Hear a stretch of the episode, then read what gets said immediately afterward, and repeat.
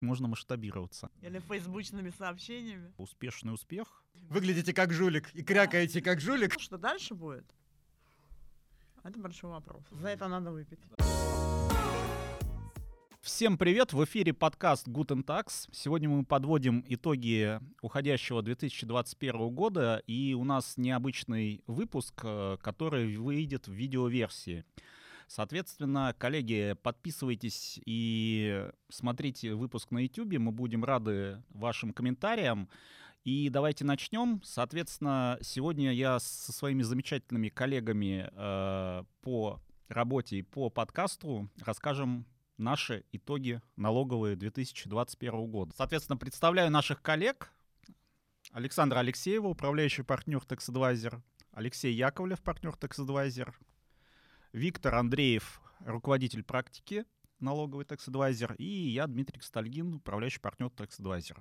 Итак, коллеги, давайте попробуем обсудить итоги уходящего года. С чего начнем? Начнем, наверное, с письма того самого по 54.1, которое вышло в этом году, и вряд ли, наверное, его э, можно будет проигнорировать. Э, ваше впечатление что можете сказать и как вы думаете, какие тренды оно задаст на будущий год или уже задало? Письмо, конечно, очень долго ждали. Письмо, когда вышло, очень активно обсуждалось. И для меня самым таким большим вопросом, который оставался после этого письма, это все-таки как можно будет доказать те самые параметры операции, в рамках которых и можно проводить налоговую реконструкцию. Потому что я видел риск такой, что налоговые органы, собрав всю информацию по цепочке сделок, просто ее там не полностью раскроют и скажут, налогоплательщик, читали письмо? Ну вот и как бы несите документы, подтверждающие параметры операции.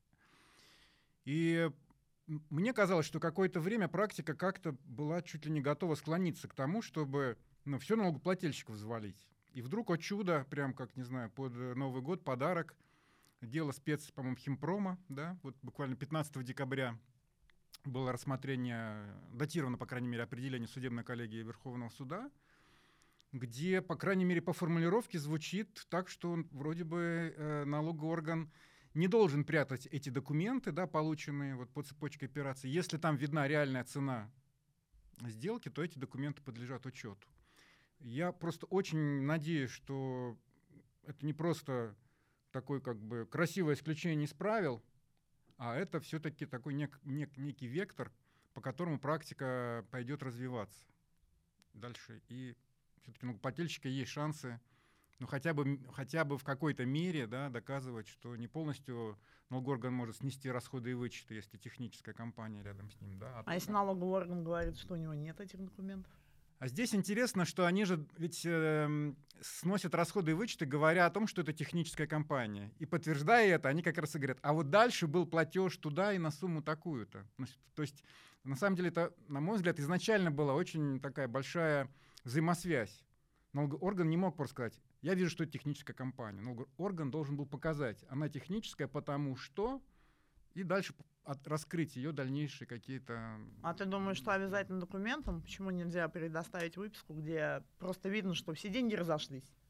Точка. Ну, вот в кейсе... Нет, дело в том, что в кейсе... Э, спецхимпрома. спецхимпрома они не просто разошлись, было видно, какая часть ушла на реальную оплату товара. А если будет не видно?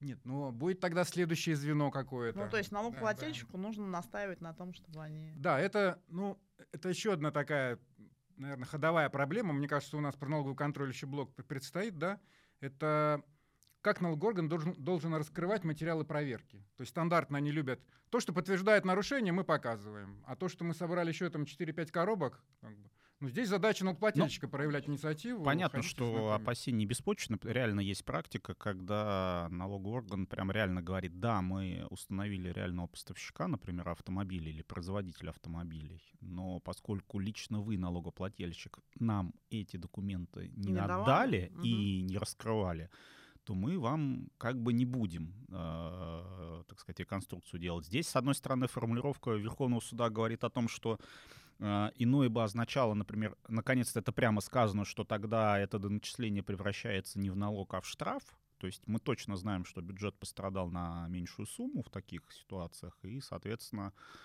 а, э, так сказать, по сути, злоупотребляем. То есть та- такими же злодеями становимся, как и вы, товарищи, которые используют технические компании. Но меня, знаете, что немножко смущает, что до спецсхем промо было дело фирмы Мэри, где нет таких формулировок. То есть, э, с одной стороны, можно сказать, что Верховный суд, конечно, позицию развивает, но, как у нас э, опыт показывает, что могут брать формулировку из одного определения, там, фирмы Мэри, да, где э, формулировка примерно следующая, что как раз э, реконструкция возможна в отношении налогоплательщика, раскрывшего документы, которые, через которые можно определить э, размеры потерь казны. И здесь как бы сильное это различие между двумя делами, что в кейсе Мэри там были транспортные услуги, и зарплату платили в конверте, да, вот каким документом подтвердить, что зарплата в конверте э, платилась, да, а в деле спецхимпрома там все-таки товар был, который как-то двигался, ну, по крайней мере, материально осязаемая штука. Я вот еще одно различие нашел в этих двух делах. В деле фирма Мэри там, и по крайней мере, Верховный суд тоже достаточно жестко говорит, сам налогоплательщик создал эту схему и пользовался Мгм. той самой наценкой искусственной, ну, как бы на себя ее выводил. А в деле спецхимхро- спецхимпрома, наоборот, такой как бы сделан намек, или, ну, по крайней мере, по тексту видно, что это чуть ли не конечный покупатель. Это его были э, технические компании, на той стороне было на самом деле э, вот умышленное их создание. Вот, вот, мне кажется, э, это Ну, вот большой раздел, вопрос да. на самом деле, кто там был. Вот э, я быстро глянул первую инстанцию этого кейса, где суды отказывали. Там не все, мне кажется, так просто. То есть мы же знаем кейсы, когда, при, э, так сказать, скажем так, контролирующим лицом этих технических компаний может быть производитель в данном случае, да, и здесь вот как-то этот аспект вообще ушел, то есть в силу того, что только он купил, там цена завышена якобы в два раза, то есть по суммам видно, но вот кто реальный злодей и кто выгоду извлекал, не очень понятно. Особенно меня, если честно, вот смутил вопрос с точки зрения того, что э, отчетность одной из технических компаний, у нее там выручка превышает и выручку, скажем, нашего э, налогоплательщика в проверке, и выручку производителя. То есть как бы если это чья-то была конкретно из них э, история, в общем, как-то много вопросов возникает, как раз вот а, с одной стороны, понятно, что нужно какими-то общими критериями, абстрактными такими подходами регулировать, что да, должны быть раскрыты документы, но вот в реальность, когда упираешься, возникает достаточно много вопросов, в том числе, вот как Алексей, ты правильно сказал, а кто будет следить за тем, что налоговый орган э, раскрывает, да? И мы же уже знаем подходы, что налогоплательщик просит, а проверьте, вот запросите там, да, э, у того лица эти документы. И налоговый орган говорит, а с чего мы должны запрашивать? Может, вы нас за нос водите и тянете время. Вот как вы поясните, что мы реально должны там запросить вот это?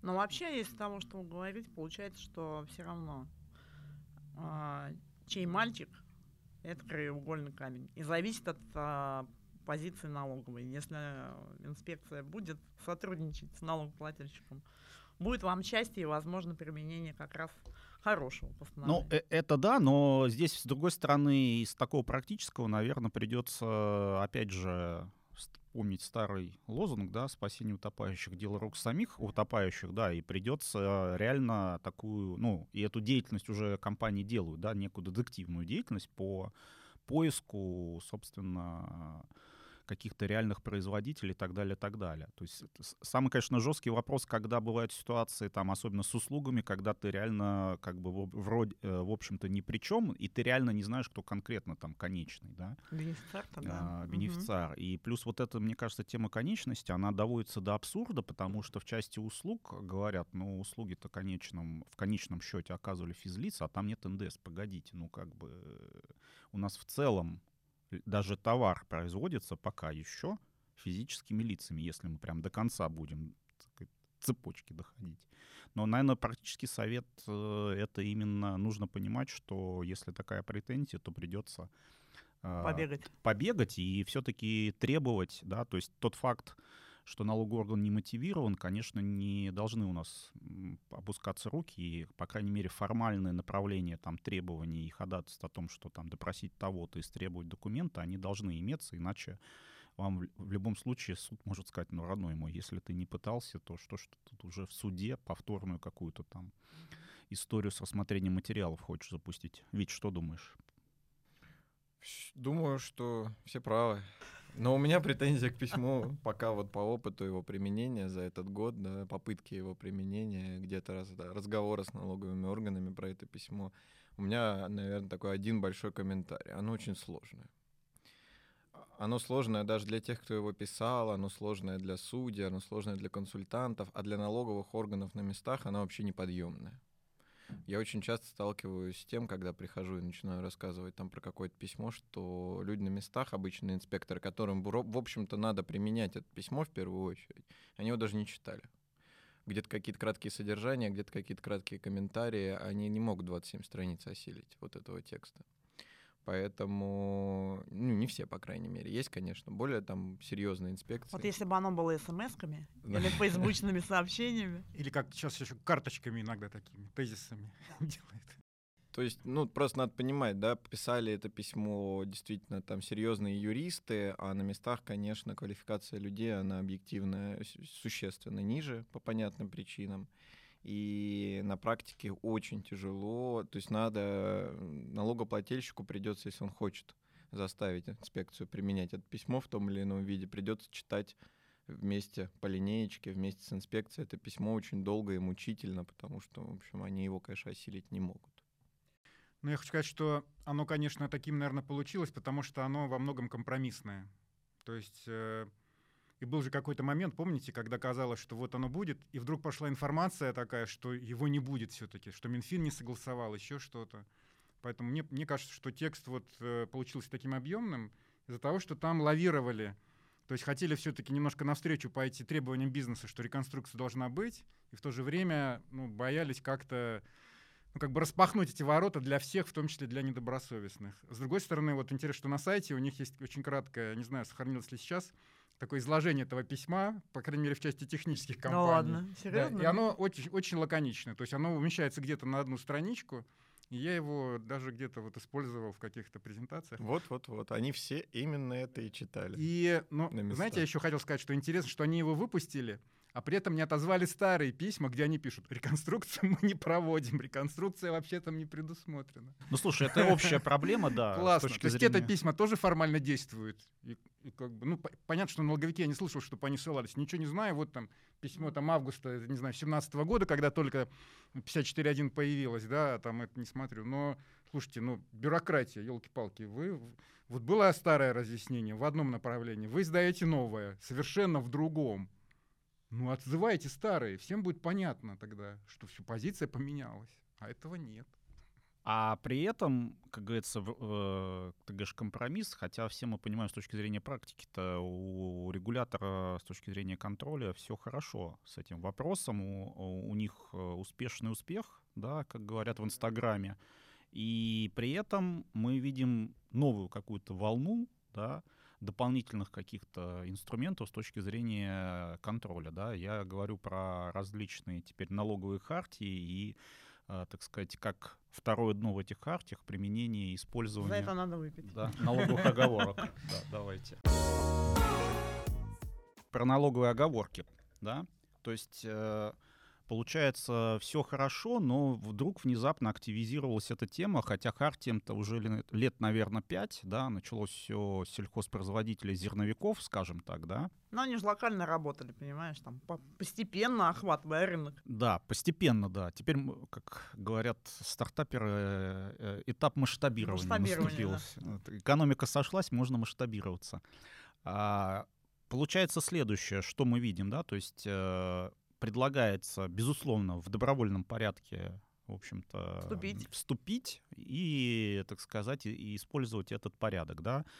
Коротко, наверное, для слушателей напомним, как работает, э, строго говоря, вот этот порядок, предлагаемый в хартиях, да. То есть, во-первых, что такое хартия? Это вам нужно вступить в некую некоммерческую организацию, ассоциацию, стать членом. А, соответственно, вы должны да, следовать, э, так сказать, э, документам этой ассоциации, и, соответственно, с точки зрения налоговой вы должны подписаться под тем, что вы будете использовать со своими контрагентами, во-первых, а, вот эти налоговые оговорки, это что означает? Вы подписываетесь под тем, что вы не только отвечаете за своего, так сказать, вот контрагента непосредственно, а за всю цепочку. Будет она там из трех компаний, либо из 23, неважно, да. И далее налоговый орган, а, а еще важно, да, и вы соглашаетесь с тем, что можно раскрыть налоговую тайну, тайну в отношении вас всем участникам ассоциации. И дальше интересный механизм. Налоговый орган направляет, может направить всем участникам некое информационное письмо, которое сообщает о том, что у вас разрыв, так сказать, соединение потеряно в части НДС. И дальше вы должны сами урегулировать этот вопрос, да, как непонятно, так сказать, добрым, ну, добрым словом, безусловно, да, но у кого-то явно есть кольт, по крайней мере, так сказать, за пазухой. И вот э, главные вопросы, кажется, возникают в том, что в целом-то насколько механизм оговорок рабочий? Здесь, здесь рабочий, ну, нет, безусловно, э, регулятор считает, что он рабочий, да, насколько он корректен, да, и в целом получается, а зачем тогда вот это Я вся... бы с целей вообще начала. Зачем? Зачем это эта цель? В том смысле, что и так все хорошо, и так все ловится, доначисляется и так далее, и так далее. Или все-таки не так все радужно в не, ну датском ну королевстве? Почему? Эффект колл-центра. Чтобы у тебя был эффективный колл-центр, нужно написать много скриптов, набрать граждан, которые будут действовать по скриптам. Года через три с такими хартиями возможно просто набрать колл-центр, выпускающий письма, у вас разрывы, у них там вот скрипты, и все, и работать не надо. Это все про работу. Про то, нужно бегать или не нужно.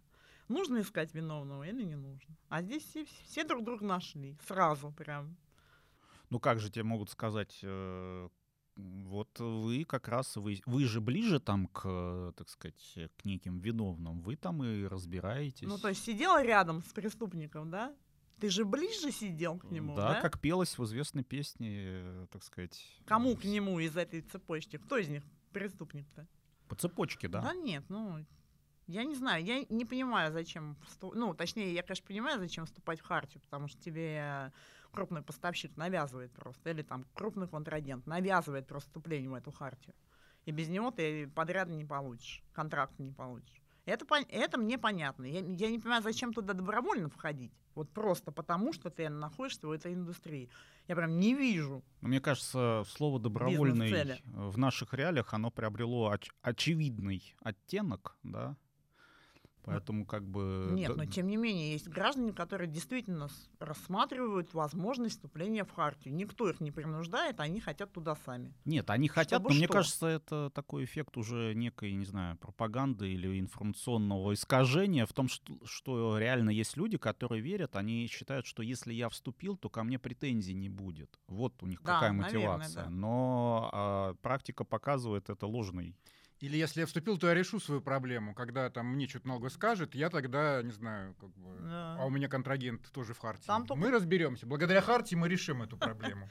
А там только все начинается. Да, на самом деле, к сожалению, вот эти благие намерения, они вот на практике, как мы видим, и по судебным делам по некоторым, они, в общем-то, немножко в действительности не так работают. Нет, на самом деле, просто при этих, в рамках этих э, правоотношений выигрывает сильнейший. И все, точка. Тот, кто сильный, тот и прав. Он всех обязал, он ко всем пришел, все убытки взыскал. Что дальше будет? Это большой вопрос. И потом, а, перед тем, как туда ступать, неплохо бы практику еще посмотреть, как сложилась практика применения этих чудных налоговых оговорок. Ну, я бы сказал, наверное, что она еще складывается учитывая, что да, мы сейчас видим ак- ак- активизацию, да, и в общем сторон в, по включению этих оговорок в своих договоры и судов, которые начинают, в общем, даже вон Верховный суд у нас, да, посмотрел одно дело, дело в итоге закончилось мировым соглашением, чудо на первой инстанции возвращенное, мы не увидим развития, но тем не менее. К вопросу все хорошо. Да, на самом деле, мне кажется, не все хорошо. Как раз популяризация вот этих оговорок и попытка их навязывать со стороны Федеральной налоговой службы активная, это как раз признание, что все, ну мы 20 лет боролись, больше 30 лет мы боролись с однодневками, мы признаем, что мы этого сделать не можем. Сделайте это сами. Вот только вы, мы вам предлагаем механизм, нравится он вам, не нравится, но это другой вопрос но видим в этом способ убрать однодневки из оборота в принципе. Ну, Очень много проблем нельзя решить навсегда вообще в Это этом да. мире. Герпес не лечится. ну вот Но это же не пока- значит, что врачи перестают лечить герпес. Нет, ну это к другому вопросу. Я вообще не понимаю. На самом деле, мне кажется, однодневками это герпес очень легко лечится, по крайней мере, все, что касается НДС. Я не увидел, вот было заседание торгово-промышленной палаты, по которым там три часа обсуждали эти оговорки, и задали вопрос, э, а почему не ввести НДС по агенту? Ну, просто все, везде. НДС Мгм. по налоговому агенту. Всегда и везде. Все, у вас проблема решена. И Вы сами платите, вы сами принимаете к вычету. Ответ со стороны Федеральной налоговой службы не последовал.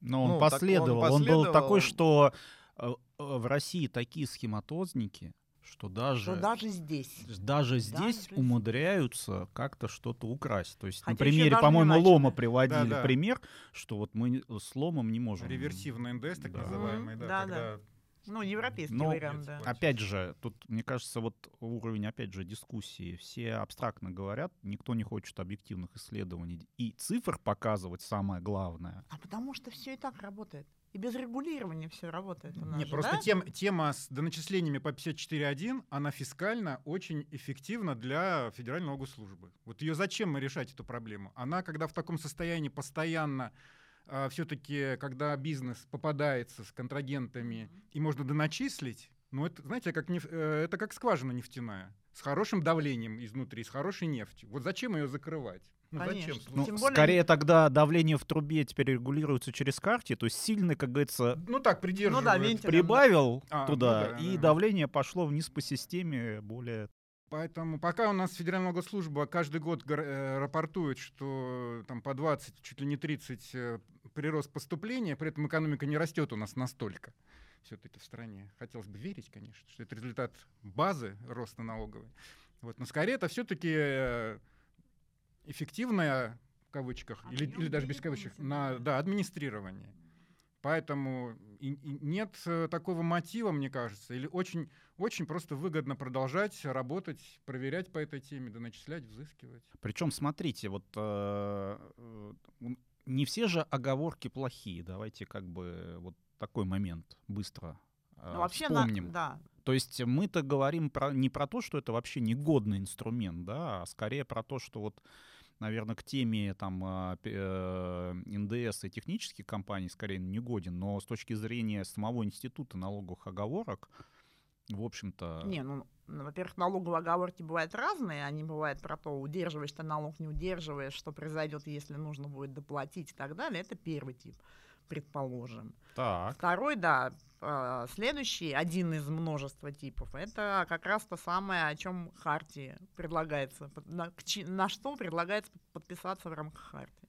Это то, что если вдруг в случае с чего, какой разрыв, то слабый обязуется компенсировать сильному. Но самое главное, что,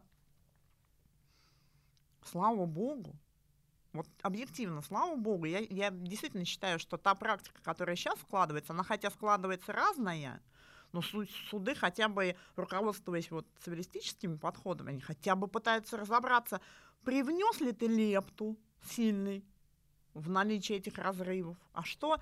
И в результате ты можешь, э, ну, правда, они так начинают разбираться и с сильными, и слабыми, и в результате может оказаться, что у тебя, это как раз для слушателей в большей э, степени сейчас говорю, что у тебя есть налоговая оговорка, как будто бы ты защищен. Во-первых, ты возместил контрагенту, контрагент взыскал с тебя, предположим, сильный контрагент 20 миллионов рублей, просто удержав это из цены договора. Вот так считается цена договора. Потому что оказалось, что им не приняли к вычету, у них не приняли к вычету НДС. Дальше, имея точно такие же оговорки с нижестоящими поставщиками, ты радостно идешь туда, надеясь на то, что ты взыщешь э, эти потерянные 20 миллионов. А оказывается, что ты ничего не взыщешь. Потому что если в отношении тебя, например, была налоговая проверка, тебе сказали, что ты недобросовестный товарищ, или же в отношении третьего лица была налоговая проверка, где было указано, что это ты недобросовестный товарищ. Суд говорит о том, что ну, ты же способствовал явно. Ну, собственно, ты и есть злодей, да. да. здрасте. это... А с кого вы, какие потери вы собрались э, взыскивать? Это, кстати, к вопросу вот о двух э, нормах, на которых э, базируется эта оговорка. Потери 406 прим и заверение об, об обстоятельствах. Это 431 2, 2 да.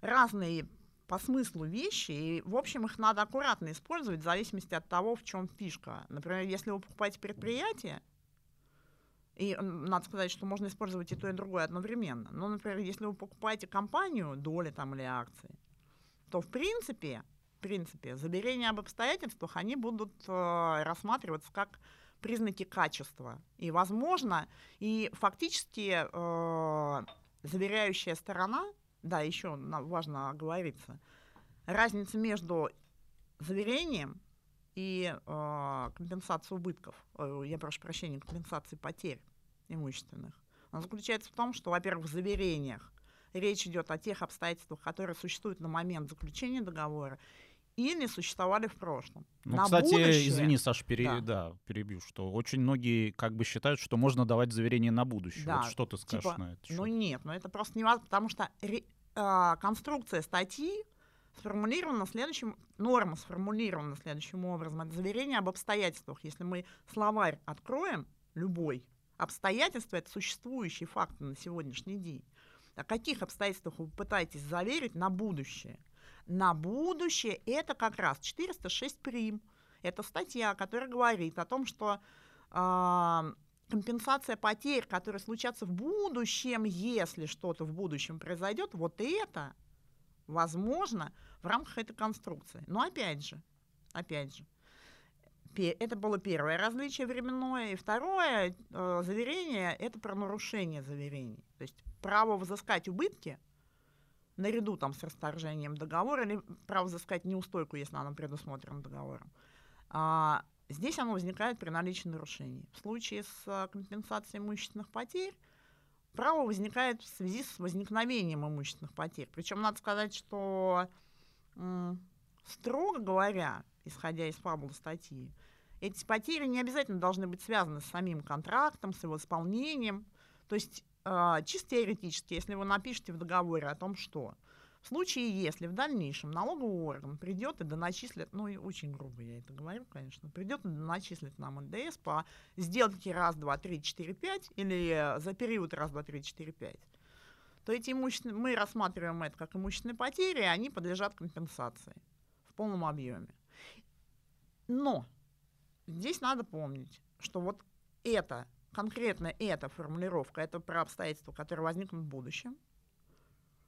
И надо помнить, что статья про имущественные потери, она говорит еще о том, что эта сумма имущественных потерь, она не снижаемая, за исключением одной а, ситуации.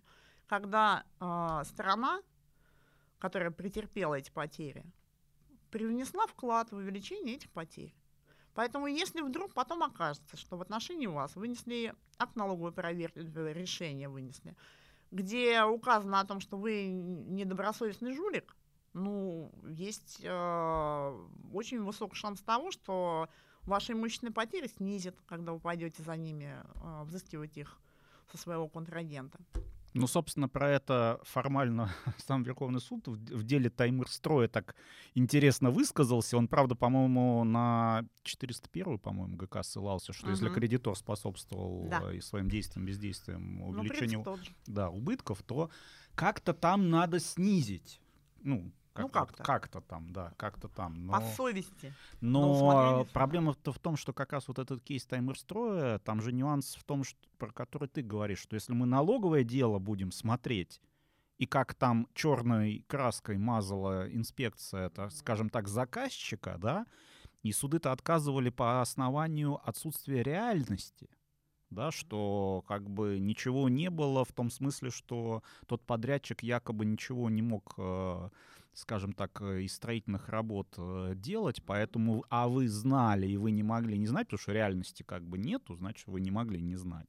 И в этом смысле какая-то странная вселенная получается, то есть э, вроде как в налоговом деле одно, а в гражданском деле другое. А в гражданское дело по странному стечению обстоятельств третьим лицом инспекцию не зовут, ну, наверное, не дай бог, что она может сказать не так, да, у нас Что-то лишнее. мы уже разбирали кейсы, когда налоговая, так сказать, по хартиям на вопрос суда, э, так сказать, э, заданный, а кто у вас злодей, отвечал, так злодей это тот самый истец, ко- который хочет оговорку реализовать.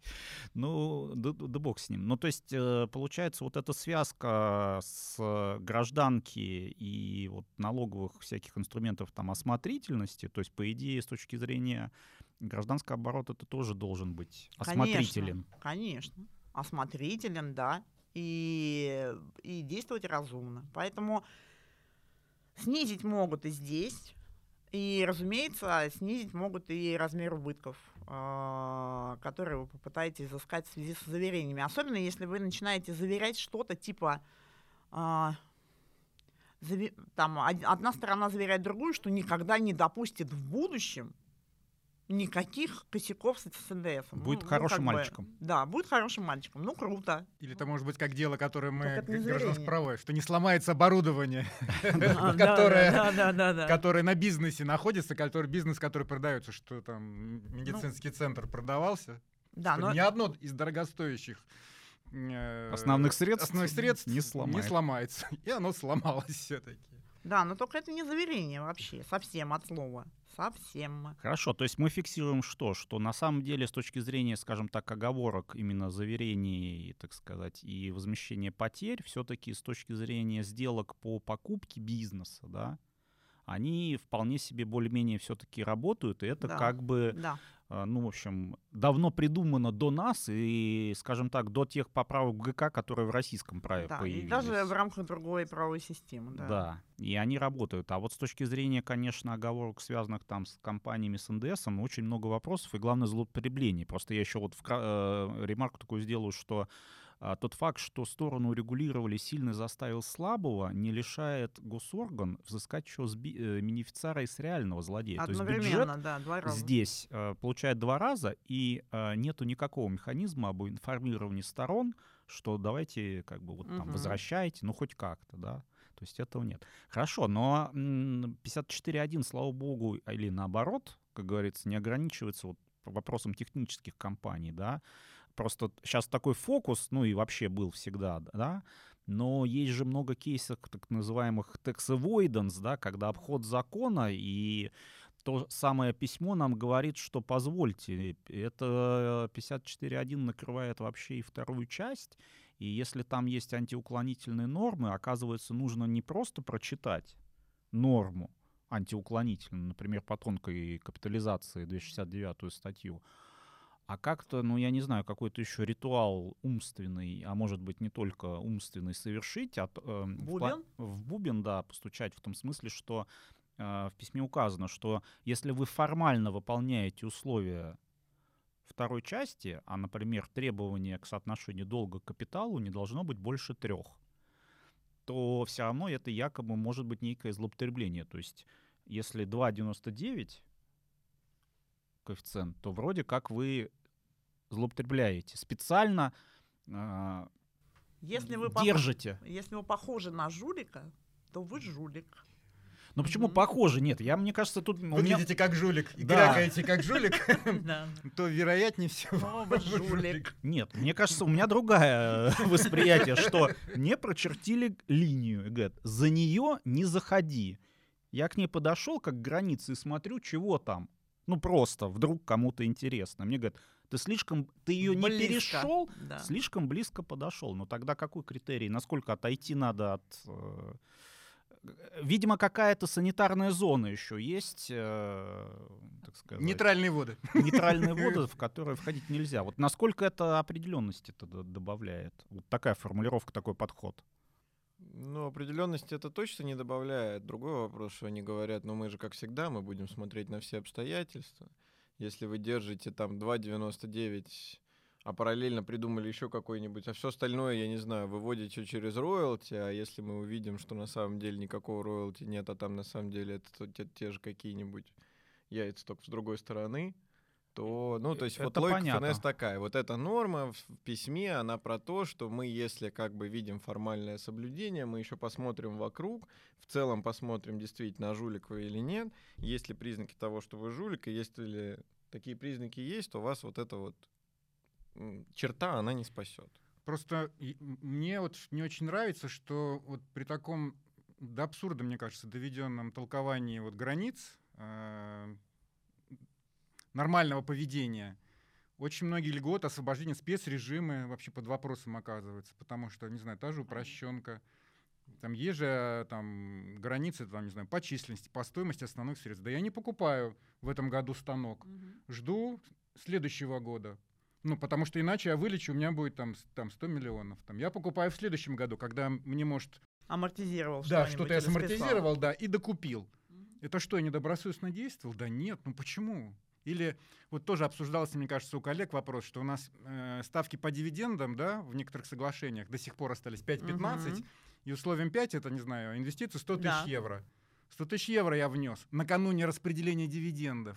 Поднял, так сказать. сделал Злоп- Не, это точно считают злоупотреблением, Да. хотя, по-моему, ОСРовские, ОСРовские документы как раз приводят этот пример а, на тест на деловую цель в примере и говорят, что здесь нет злоупотребления налоговой, потому что цель нормы, чтобы те самые там 100 тысяч евро и Конечно. внесли в А, капитал. а где же та самая стимулирующая, регулирующая роль налогов тогда?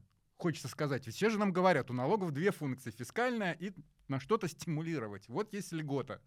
Вот есть ставка. Я внес деньги в Россию, принес 100 тысяч в капитал вложил. А вывел миллионы, понимаешь? Ай-яй-яй-яй-яй. Чистая прибыль, которая обложена в России уже. Да? Ну, Логика ФНС такая, что они читают это по-другому. Они читают не как надо просто 100 тысяч внести, а надо внести 100 тысяч, которые здесь поработают, и из которых потом то, что будет выводиться, да, будет получено. Так та же самая история с IT-маневром.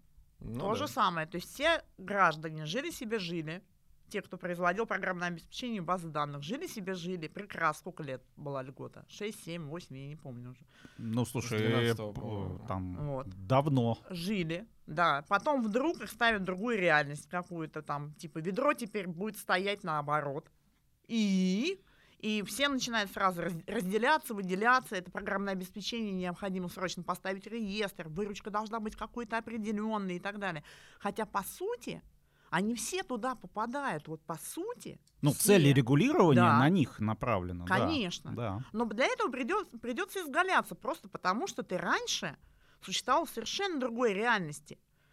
Или, или что? Или э, законодатель ввел эту, ну, эти нормы для каких-то новых компаний, не для тех, которые существовали всю дорогу и всю жизнь торговали программным обеспечением российского производства. Для каких-то других компаний. Для, только для Ну, новых. Ну, Опять что же, вот как Виктор говорит, да, смотрят на это по-другому, что говорят, что вот есть требования, вы их, чтобы формально им соответствовать, вы там, не знаю, реорганизовались, но как бы тут опять же можно вообще другой пример привести. Там же есть критерии 90% услуг. Вот, Да, предположим, да. я не реорганизовывался, у меня были, я не знаю, может, я там тоже налогу. Еще попутно, кроме ПО, э, консультировал по налогам. И Да. неплохо тоже зарабатывал. А потом решил, что все-таки нет, ну, как бы не настолько овчинка выделки стоит, и прекратил вот направление там по этим консультациям. И чтобы соответствовать критерию. Это тоже получается. Я Конечно, специально, тем более у меня еще выручка могла упасть. Конечно. Очевидно. конечно. Конечно, специально. Скорее всего. Ну, тогда я не получается, знаю, вот, это не то, э, ничего как нельзя. Алексей говорит, что да, зачем так льгота? Льгота-то зачем была бы придумана? Только для того, чтобы ее декларировать? Просто как, как 54.1 теста у нас, да, если нет искажения, там следующие тесты, а, на- налоговая в- налоговый эффект не должен быть основной целью. Целью, Да. А получается, что он никакой целью вообще не Не может быть, да. Да, Да. в этом, да, я тоже как раз хотел сказать, в этом и проблема. Просто есть случаи, когда тот, тот факт, что цель налоговая, это нормально.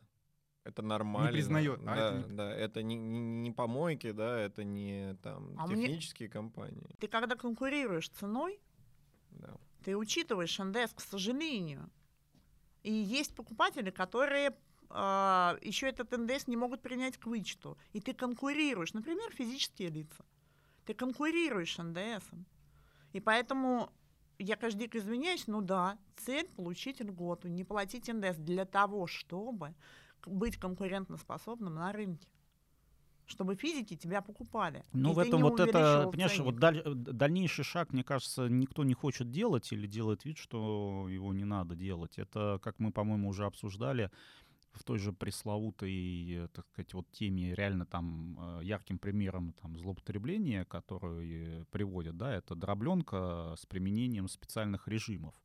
Как бы понятно, что эгей дробятся, мимикрируют как бы под э, маленьких, на самом деле большие, но на вопрос, а вот когда вы им доначислили все те налоги, и они же продали там тем же физикам, а у них вообще экономика-то сходится при таких налогах. То есть они злоупотребляли за счет чего? То есть они эти налоги в карман неуплаченные э, э, клали и как-то их распределяли, да? Или все-таки, да, они за счет этого получили там низкие цены и продали, но эффекта не было. То есть, скажем так, э, наверняка есть примеры, да, и мы не сказать, что богатая экономика, когда, к сожалению, да, придет, приходится констатироваться, что если бы они так, наверное, не делали, то в целом не было такого и бизнеса. Да. И либо он был не таких масштабов, как бы это страшно не звучало. И здесь, наверное, такая, конечно, больше философско-политическая дилемма, но вот непонятно тогда цели вот этой регулирующей я вообще, функции. Нет, честно говоря, я вообще считаю, что вот эти все а, ограничительные меры, они выросли из э, как раз э, европейской практики применения третьешопинга и всех остальных уклонений трансграничных. Ты когда трансгранично уклоняешься, желание каждой страны обложить тебя налогом своем, э, на своей территории, оно понятно. Но если ты в рамках территории своей ввел определенное количество льгот для, определенного, для определенных субъектов, Почему ты гоняешься за людьми, которые пытаются соответствовать этим требованиям? Это же внутри страны все. Ну ты определись, не хочешь стимулировать программное обеспечение? Ну не надо. Поменяй норму. Ну конечно, боже мой. На будущее только. Без разворота назад на три да, года. Да, да, разумеется. Не, ну в этом смысле, как, так, как вы говорите, вообще надо было там написать, вот если они хотят, чтобы никто там не реорганизовывался, ничего. Только для вновь созданных предприятий. Там, конечно. Там после такой-то даты. Ну, правда, реорганизация порождает вновь созданное предприятие, да? За исключением, да. Но, тем не менее, просто зачем вот эта вот постоянная гонка за какими-то ведьмами непонятного характера? Это все внутри страны. Никто никуда не выводят. Слушай, ну это, мне кажется, уже такое какое-то когнитивное искажение. То есть у нас, когда льготы вводят, э, первая мысль на самом деле не сколько родится новых бизнесов и как вырастет угу. условно их доход, а тоже злоупотреблять. Мог первая мысль, и даже мы иногда да, уже да, подвержены да. иногда вот этому искажению. Нет, тут может быть злоупотребление там из серии, да, то есть никто не мыслит категориями, так сказать, экономическими. экономическими давайте мы за счет льготы там вырастим, я не знаю, 20 единорогов э, долларовых компаний российских, а пока получается выгоднее сказать. Единороги что... растут только в Сколково, и то до миллиарда. Ну, не только в Сколково, но в, и еще и в инновационных центрах. Хорошо, но если мы, раз уж проговорили, э, начали вот эту цель регулирования и цели законодателя, да, у нас законодатель достаточно давно, опять же, там, с 2013 года сказал, что я буду стимулировать, скажем так, производство и обновление основных фондов, да, и не буду, так скажем, э, трогать и облагать движимое имущество. Поэтому цель у меня вообще, как нам а, основные направления налоговой политики говорят, облагать вообще здания по кадастровой стоимости, а вот всякое производство, скажем так, активные основные фонды, мы не будем. Но при этом, да, что скрывать, кейсов э, по двиги, двиги, недвиги, да, движимые, недвижимые, их уже, по-моему, за сотню точно перевалило. При этом, опять же, ситуация, по-моему, не меняется. Уже три года. Или сколько у нас этой истории больше, движется? Больше, 4, 4-5. С 16 или 17 да, угу. ну, не суть. Ну, первая льгота это была где-то на для основных средств, введенных в эксплуатацию в 2013 году, что ли, как-то да, да. были формулировки. Да. да, ну, в общем, интересный тоже такой показательный момент, когда вроде были благие намерения, но вот... А какие были намерения? Ну вот, стимулировать э, воспроизводство основных фондов, активной, активной ее части, чтобы обновлялись быстрее чтобы все-таки этот налог был действительно налогом на недвижимость в, в, в э, европейском понимании. Тут тоже ведь интересно, цивилисты, сейчас, кстати, я еще обратил внимание, что цивилисты стали меньше тему недвижимости, мне кажется, обсуждать, видя, что в налогах творится. Они, видимо, так головы в плечи втянули слегка и так опасливо это рассуждают, вот, потому что, не дай бог, они же видят, что, как это, как в классике, москвичей испор- испортил квартирный вопрос, а вопрос недвижимости фискальный интерес, мне кажется, испортил.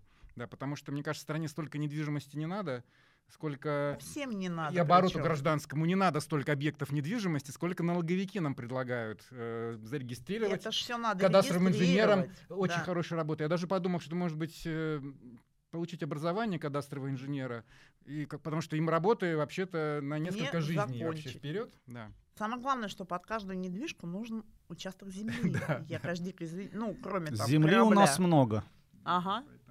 Ну, до абсурда, Теория слушайте, но вот у нас же были проекты, где э, эксперты, приезжая на э, производство, и такие писали, значит, что все взаимосвязано, это все комплексный объект, это все комплекс недвижимости. И когда налоговый спрашиваешь, а в бухгалтерском учете-то что надо поставить? В Акофе- Три- 30 лет. В, в Акофе нет, в Акофе нет такого объекта комплекс. В Акофе есть там, Да.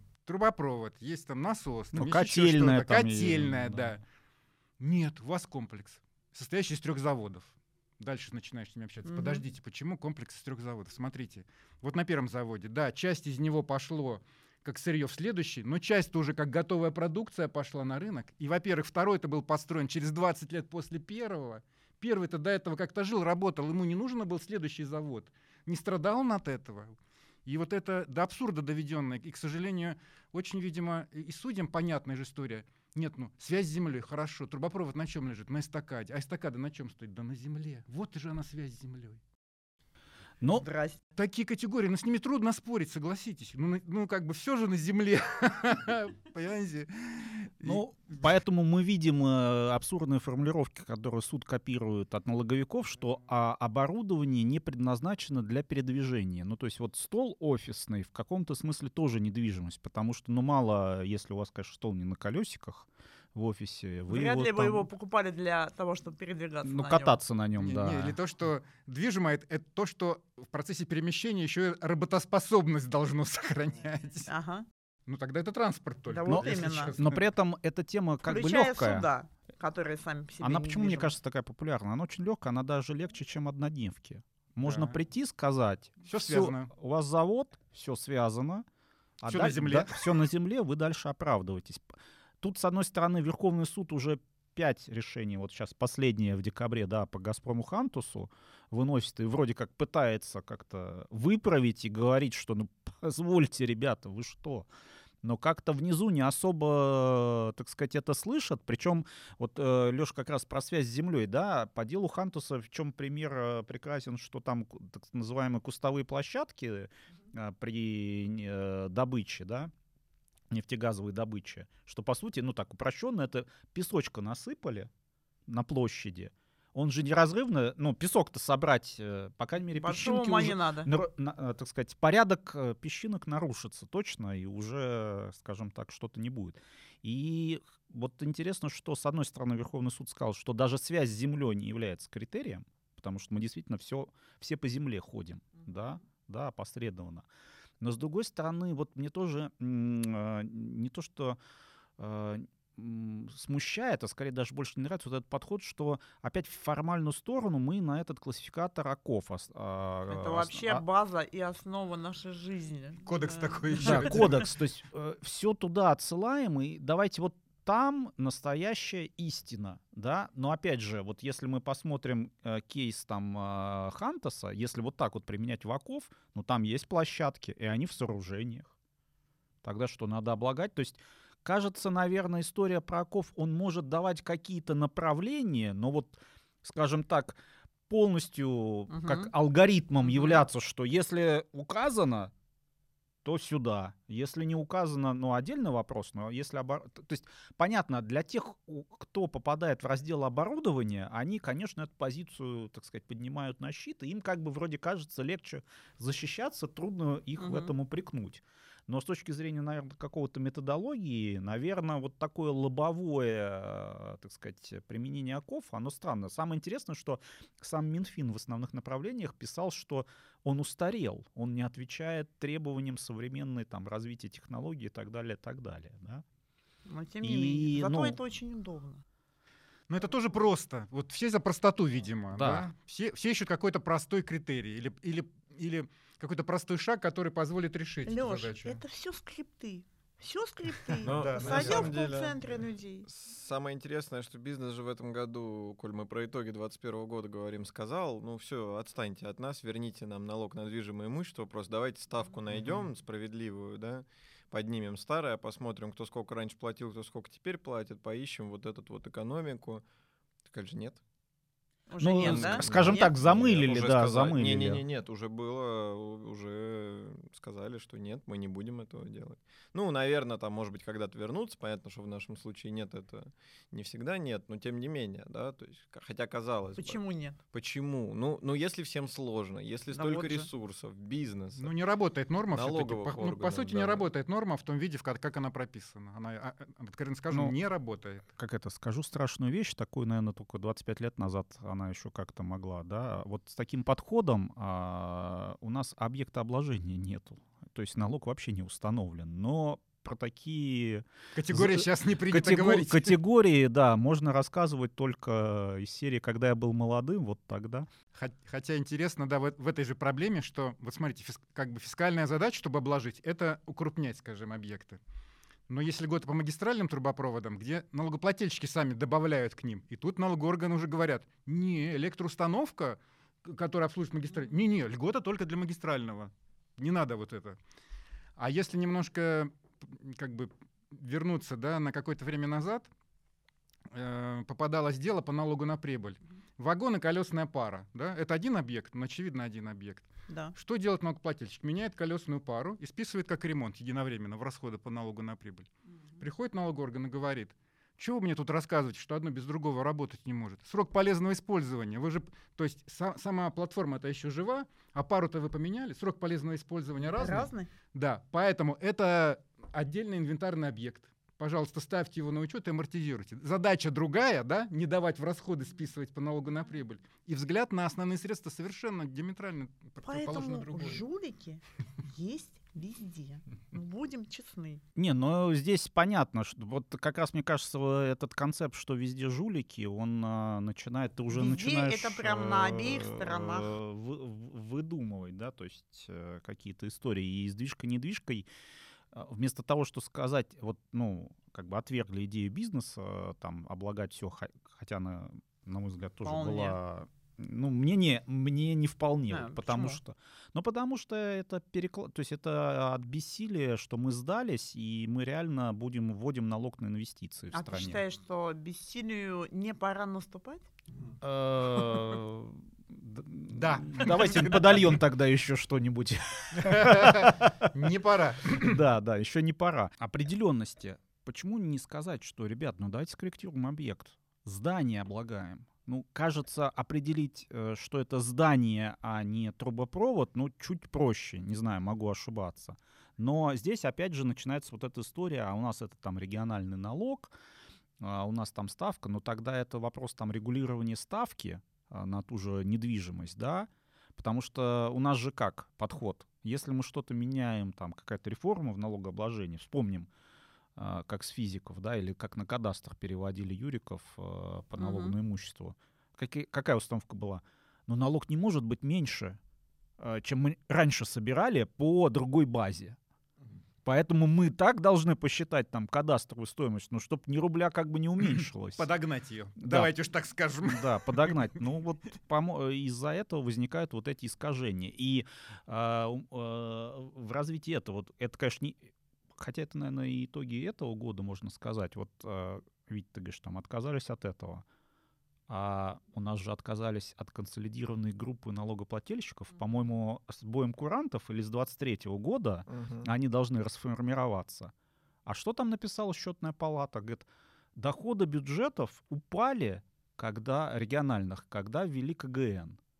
А почему упали? Потому что вы до этого брали налог с виртуальной прибыли и, конечно, жили хорошо. Когда, условно говоря, начали брать по экономическому основанию, по реальной прибыли, конечно же, уменьшилось. Ну, и, а дальше следите за руками. То есть вам реально люди говорят, мы тут условно чуть-чуть так э, ощипывали, нам ударили по рукам. И у нас доходы упали. Поэтому мы просим вас вернуть это Всё обратно, да. все, ощипывание обратно. Понятно, что можно сказать, что там какие-то крупные налогоплательщики перераспределяли между регионами, но у вас есть как бы инструмент, там трансфертные Да, вот цены и так далее, и так далее. То есть инструменты, которые вроде нормальные, Есть- работающие, есть да, превращаются вот за счет Бюджетные инструменты. Есть бюджетные инструменты. Перераспределение доходов Между субъектами. между субъектами. Совершенно верно. Ну, кстати, вот раз ты, Саша, про бюджетное, мне кажется, можно вспомнить, это как раз на 22 год у нас э, единый налоговый платеж вводят, пока Мгм. добровольно, как раз с целью того, чтобы мы не, как бы, с заботой налогоплательщика, Ну, конечно, чтобы как всегда, да. налогоплательщики не мучились вот этими КБК, АКТ, АКТМО и так далее, так далее. Та- тот, который из Нарнии, который платить не надо, да? Ну, не совсем. Это в смысле, что создается отдельный счет, на который нужно платить. э, А, возникает и с- оттуда будут а, отщипывать. да, отщипывать. Мгм. Возникает вопрос, а зачем вот эта сущность новая? То есть я почему не могу на счет э, в казначейство платить? Э, И вы оттуда отщипываете, сколько вам Мне кажется, что это угодно. какая-то вот бюрократическая склад мышления какой-то вот у людей, которые вводят все эти новшества. Просто вот просто потому что это новое, значит должен быть новый счет. Ну, наверное, Точка. наверное. И самое интересное, это же опять, это должно снизить нагрузку налогоплательщиков. Если ты этот э, добровольно решаешь эту штуку, то ты должен новую отчетность давать за 5 дней до уплаты налога. Ты должен сообщать суммы налогов. Ну, то есть вот опять А- вопрос к законодателю. Погодите, как бы, а мы чего хотели сделать? То есть упростить процесс или как бы новую отчетность? Коммерческие организации, когда они вводят а, счета подобного рода, обычно предлагают какие-то плюшки типа кэшбэка, а не наоборот. Ну вот, получается, да, вот бюджет, бюджетная история распределения, она тоже уже сто лет э, у нас э, лежит, да, на плечах налогоплательщика, хотя нам рассказывают про там, что по платежам, и это, ну, реально верно, там, если мы брать платежи банковскую систему и приложение, мы реально там многих обгоняем. Странно, что по налогам это невозможно. Опять же, да, те же самозанятые, не к ночи упомянутые, есть куча, появилась куча сервисов, которые там с миллионом самозанятых выплачивают им, распределяют, удерживают налог, и вроде как бы это само по себе работает. работает, Может быть, да. оно работает, потому что это бизнес делает, и он как бы понимает, если он накосячит, то это как бы репутация, там, потеря доходов и, возможно, даже банкротство. Ну, в общем, да, интересный такой сюжет в этой части. Хорошо, но э, с точки зрения завершая движку, недвижку, мы от нее сейчас отошли. То есть ка- какой практически у нас э, вывод, что с одной стороны, да, самый простой способ, э, если там ваше имущество попадает в ОКОФе в раздел оборудования, да, но нужно понимать, что такой тактикой вы можете даже сами себе, если не другому в ногу выстрелить, потому что у вас может быть часть попадать в оборудование, а часть в сооружение, да, и вот, например, у вас в сооружениях будет какая-нибудь площадка, но не кустовая, про которую Верховный суд как бы не рассматривал, да, у нас же любят нижестоящие суды или инспекции сказать, ну, это там кустовая площадка, а у вас, я не знаю, спортивный, стадион у вас, так сказать, просто газон вы постелили э, без трибун и так далее, так далее. Это другая булочка, да. Но, по крайней мере, да, получается, видимо, основной тренд э, на, на 22 год будет уже концентрироваться на, на сооружениях, возможно. Но вопрос, очевидно, останется спорным еще много-много лет. Ну, сейчас еще, кон- конечно, в помощь, возможно, новый федеральный стандарт бухгалтерского учета по учету основных средств, на который надо будет переходить. Там немножко более гибкие подходы к определению инвентарного объекта. И, кстати, может быть, вот на фоне вот этого перехода именно в бухгалтерском учете может быть, какие-то, ну, не выгоды прямо серьезные, но что-то мо- могут выиграть налогоплательщики. Вот, потому что все-таки из позитивного, да, то, что Верховный суд-то у нас, помимо оков, он же еще говорит, не забываем, что у нас не просто недвижимость, а то, что основное средство по правилам бухгалтерского учета объекта налогообложения. Угу. И здорово, что он про это говорит, и здорово, что это не первый раз напоминает. То есть, если в бухучете по новым правилам вы что-то сформируете, то, может быть, есть шанс побороться за это, что называется, да, что это именно основное средство, и мы по нему смотрим, это недвижка или движка про материальные вещи поговорили. Вот э, про виртуальные, Саша, ты как про, раз... Э, про IT-маневр. IT-маневр как раз упоминал, да. То есть э, мы все цифровизируемся, у нас там тренд на то, что Big Data, тут э, уже искусственный интеллект, всякие базы данных и обезличенные всякие персон... Э, большие данные Такси должны без быть... водителей, да? Да, должны быть доступны там большим корпорациям для каких-то там обсчетов и так далее, и так далее. Но вот с точки зрения IT-маневра, вот какие ты видишь, не знаю, там тренды и опасности? На самом деле, вот это первый год IT-маневра. Компании, которые применяют полностью IT-маневр уже, вот прям по пальцам. Хотя все добросовестно под IT-маневром, да, это для слушателей, мы понимаем триаду бенефитов. НДС, налог на прибыль и взносы взносы, с ними вообще все понятно. У тех, у кого в принципе все было бы почти похоже на то, что там описано, по взносам ты обязан соответствовать критериям там, 90% выручки еще в прошлом году, в налоговом периоде предшествующем.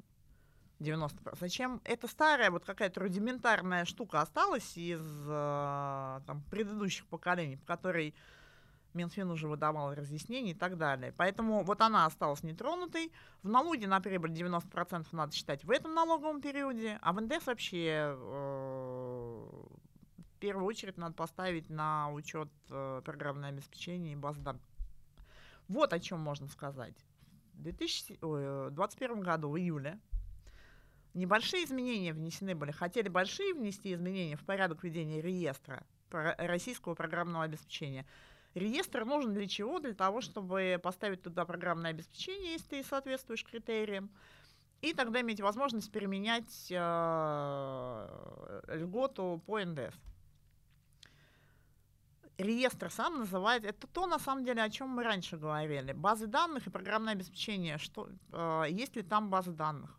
Вот раньше, до этой правки, речь шла о том, что в термине программное обеспечение, в этот термин включались и программное э, программное обеспечение и базы данных. Сейчас э, скорректировали прям техническая правка, вот прям уверена, что техническая правка, э, потому что ну так же не бывает, чтобы под программным обеспечением и то, и другое подразумевалось. И там фактически сейчас программное обеспечение — это программное обеспечение. Вот примерно так звучит определение. И дальше у меня возникает вопрос, а с базами данных-то что? Льгота потенциально, она есть на базы данных. Только надо ставить в реестр. Реестр называется реестр программного обеспечения и баз данных. Чудесно. Внутри, как поставить базу данных, чему она должна соответствовать? Zero информации, потому что пятый пункт, который описывает критерии, которым должно соответствовать, описывает только программное обеспечение. Слушай, ну может быть это отражение реальности в том смысле, что все считают, что когда они ставят ПО некое да, в реестр, очевидно, сложное ПО внутри себя имеет э, некие там базы набор данных. Баз данных набор да. баз данных. И поэтому, поскольку никто не приходит э, с отдельными базами данных, э, условно, законодатель даже не понимает, чего написать. Но при этом мы же понимаем, что есть базы данных отдельно. И, со, и по, по, зачастую вообще-то неплохо бы отдельно право, то есть, на, например, база данных юзеров. Ну, предположим. Ну, я тебе даже другой пример, вот э, как это, ага. из модных тем, там, э, Big Data, да, есть, э, ну, они распространяются пока под некоммерческой лицензией, но, очевидно, под коммерческой. Есть, например, размеченный корпус русского языка для машинного обучения. Это реально вот та самая база данных. То есть, ну, если мы визуально взглянем, это некая огромная таблица с какими-то там да. значениями, да, Ну, то есть вот, Вот вот, это тот ценность. самый ценность, потому что они напряглись и разметили ее как-то там хитро. Все, льготу ты не можешь получить, потому что как встать в этот реестр базой данных, совершенно непонятно. Не, ну надо идти, задавать вопрос, Минцифры и так далее. Но тем не менее. Потом а, из тех изменений, которые хотели внести, там нет практически ничего. Единственное, наверное, экспертный совет. Раньше в экспертный совет, ну, в экспертный совет это совет, который э, Решает. решает судьбу твоего программного обеспечения. Раньше в экспертный совет на 50% должны были входить э, коммерческие, коммерческий эксперт, про- простые граждане, э, штатские. И при этом они не могли там задерживаться более чем на два года, эксперты. Они должны были ротироваться. Совет Федерации, Госдума и так далее предоставляли 40, про- до 40%. Теперь изменилось э, соотношение. 70% коммерция, до э, 20% Госдума, Совет Федерации и там еще Евразийская комиссия. При этом условия ротации обязательной каждые два года его убрали вообще. То есть ты можешь зайти туда экспертом. Но нельзя На же терять всю- накопленный отпут. Конечно. Как же? Конечно, но. А еще теперь вдумаемся на секундочку. От того, поставить тебе программное обеспечение в реестр или нет, зависит твое право на получение льготы по налогу на добавленную стоимость. И хотелось бы задаться вопросом, а давно ли у нас льгота по налогу зависит от коммерческой структуры? Ну, Давно хороший ли? вопрос. Слушай, мне кажется, э, вот сейчас мы его давай запомним. А, Мне кажется, вот про те проблемы, которые ты про реестр э, рассказываешь, они же начинаются, так сказать, э, э, с самого, так сказать, рождения этого реестра, да? Я напомню, что реестр родился до IT-маневра, и реестр называется... Совсем для другого, И да. совсем для другого. То есть реестр э, приняли, чтобы у нас госорганы покупали только российское полно, потому что мало ли что, какие-то там закладки и так далее, и так далее. Мы же говорим про коммерческий оборот. И у нас законодатель, как говорится, ну, надо было быстро, видимо, принимать поправки. И так сойдет, решили. Нашли свой оков. Да, нашли свой оков. Для этой да, для IT. Да, Леша, отлично. И пришпандорили. И поэтому мы там и имеем э, ограничения. Если у вас обновление ПО из-за рубежа, То нет. то нет. Да. Ёпрос, это что значит из-за рубежа? Если у меня раскидана сеть э, серверов, и там сервер с Голландии, например, э, Да. оно распространилось, мне что, уже, так сказать, накрываться простыней и ползти в определенном направлении? Да. Я с тобой согласна. Нет, то же самое про там доли участия. Ну ладно, ну доля участия это еще так спорный вопрос. Более 50% должно россиянам принадлежать. Ну окей, не вопрос. Все крупные компании имеют в своей структуре офшоры. Ну, как бы, ну хорошо. Нет и нет. А, но дело не в этом. А дело в том, что даже до того, как этот реестр применялся, к- начал применяться к IT в рамках IT-маневра, даже до этого были судебные процессы, их было немного, это не распространенная практика была, ну потому что это в общем и целом такой тесный круг людей, которые друг друга знают. Но была практика, связанная с исключением компании из реестра, и компания, исключенная из реестра, ходила оспаривать это решение экспертного совета в суд, потому что посчитала, что удивительным образом оно совпало с а, госзакупкой, в которых компания собиралась участвовать. И, конечно же, компания не успела выиграть. Но а, я не утверждаю, что это непростое совпадение. Вполне возможно, это совпадение. Но такие совпадения в рамках коммерческого оборота, ну, я еще ладно, хорошо, хотя я тоже считаю, что это манипулятивно и коррупционная составляющая здесь полный рост. И вообще зачем плодить такие сущности? Но, но если а, ты начинаешь заимствовать этот э, механизм еще и в налоговых правоотношениях, когда у тебя от коммерческих, коммерческой структуры зависит, от, от набора коммерсантов, от решения этих коммерсантов зависит 70%. Это большинством принимается решение. То есть фактически твои конкуренты примут решение, будет твое ПО стоять в реестре или не будет. Как Хартия. Как Хартия. Ну, а потом они Столько, еще... столько аналогий. А потом тебя могут исключить из этого реестра, потому что ты не обновил информацию, по их мнению. С другой стороны, они все-таки могут, давайте про светлое подумаем, они все-таки, наверное, хочется думать, лучше разбираются, что есть реальное ПО. Нет, нет, нет, вообще вопросов нет. Эксперта, пожалуйста, приглашай. Куда хочешь, приглашай. Но его решение не должно быть определяющим. Решение принимает государственный орган. А здесь, по сути, на самом деле Минцифры, да, ему направляется заключение, и Минцифры принимает решение. Оно никогда не принимает решение другое, отличное от экспертного заключения. Никогда. Ну, оно, по сути, фиксирует, А да. самое главное, а зачем? Почему тогда в других постановлениях или там при подаче заявления, например, на регистрацию общества с ограниченной ответственностью, да, тебе нужно, спросить. да, почему бы экспертный совет не создать для того, чтобы они оценивали Ну, состав или документов? нет? Ну хорошо, а выход какой? Э, Логичнее, как правильнее? Есть у кого идеи? Вот э, как Реестр тогда... вообще не нужен в этих правоотношениях. Зачем? Чтобы что? А, Напишите слушай, я в тебе кодексе. отвечу. Я тебе отвечу. Реестр для того, чтобы облагать иностранное, и они не получили льготу, а, так сказать, давать льготу Не вопрос, российским. напиши. Напиши законе. вот эту долю участия, единственный действительно разумный признак из всего вот этого перечисленного в пункте 5. Это доля участия в твоей компании. Ну, контроль, кто держит. Контроль, Ну да. да, в сам налоговый кодекс просто напишите. Что В кодексе. Не надо в подзаконное все это. Чем, чем, Да. Чем больше... начинается вот это, и самое главное, да, ты начинаешь сразу, налогоплательщик начинает зависеть от нескольких структур. Если раньше он зависел от налогового органа, будем называть вещи своими именами, зависел, то теперь еще в, в- в эти двери врываются Минцифры.